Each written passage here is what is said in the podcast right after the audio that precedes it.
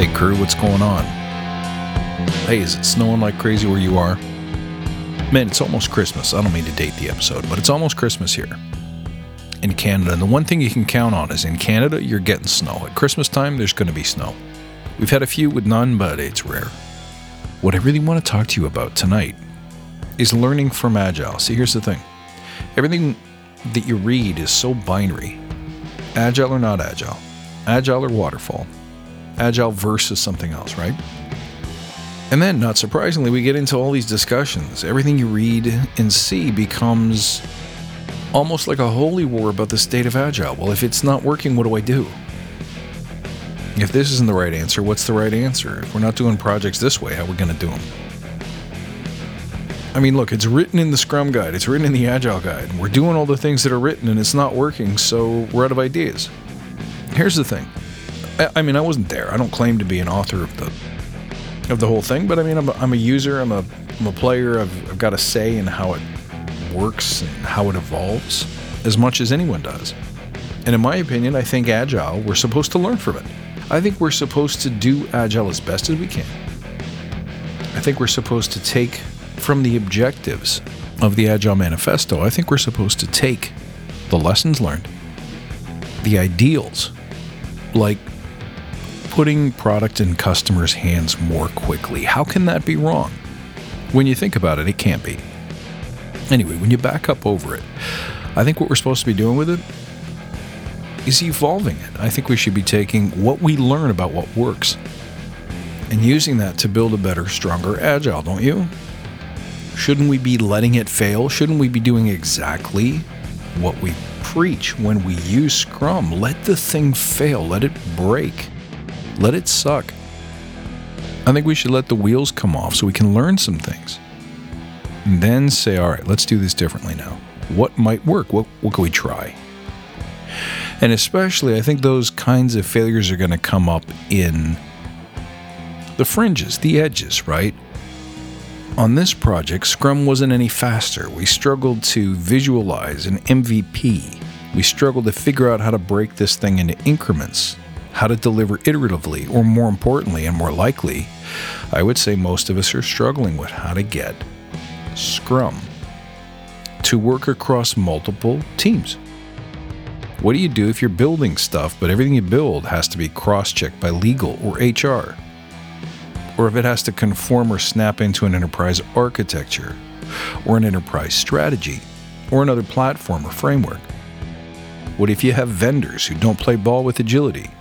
So here you have an idealized process, but everyone that you work with, or all of the things that you depend on, don't move in a synchronized fashion. You're going to have problems.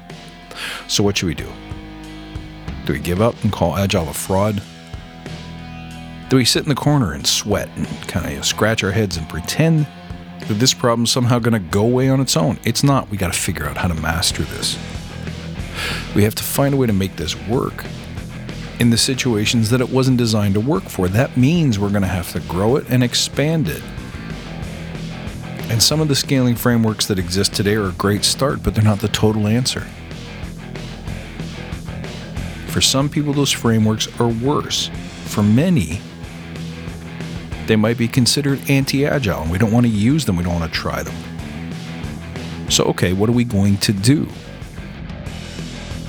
Well, this is exactly my point. Watch carefully, observe, learn how your teams behave.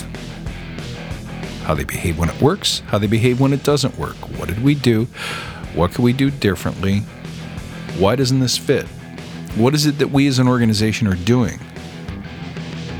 Or how are we structured that Agile is somehow not a good fit for?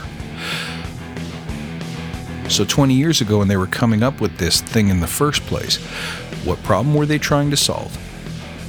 And what's different about the conditions then versus the conditions now? So they can try to come up with the same outcomes that they were dreaming of and visualizing in a modern landscape. So, 20 years after the inception of Agile, guess what? There's different technologies, there's different organizational structures, there's different practices, different regulations. Everything has changed. What were you expecting over two decades? So if everything has changed, what we need to do is say, do we still believe in the outcomes? Do we still want excellent quality software in the hands of users sooner in such a way that we can be or remain competitive?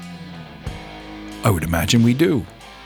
Do we still value customer feedback, frequent customer feedback, as the best compass of are we getting this right? Are we delivering what we're meant to? Do we still believe that working software is the best measure of doneness? If we still believe those things, then let's take those principles, let's take the philosophies, let's take the frameworks, and start solving the problem of how do we make this work in 2021 for large scale organizations that maybe we never could have visualized applying this agile thing to.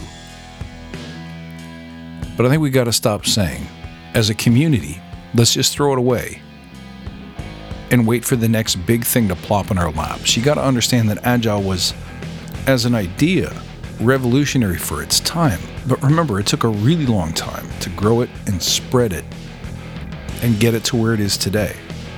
So if it needs some adjustment, that's great.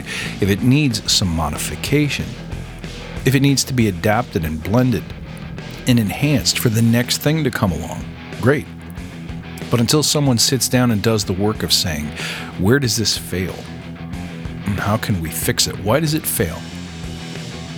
And what are the things we need to do to make it fit better in different organizations for different people, for different kinds of projects, for different kinds of technology until someone puts their hand up and starts doing that job? Nothing will change. We're just going to keep iterating on the same principles, arguing over how many stand ups you do in a week, or who needs to show up for different ceremonies. Now, those things aren't helping us. But as soon as we realize it's not fitting and something needs to change, now you can start designing solutions. You can start thinking about what can we do differently so that this fits better and works better. Anyway, something to think about on a snowy evening contemplating the 20th anniversary of this thing that we've committed our lives and our careers, our course of study, and in many ways, our faith to. I love you guys because you're crazy. Thank you for tuning in. I look forward to next time. Now you can reach me on Twitter at badass underscore agile, on Instagram at badass agile, and at worldwideweb.badassagile.com. Don't forget to check out fun things like The Forge while you're there, the Badass Agile Listener Lounge. It's all in the show notes. You get what you need. Until then, I love you guys. Stay badass.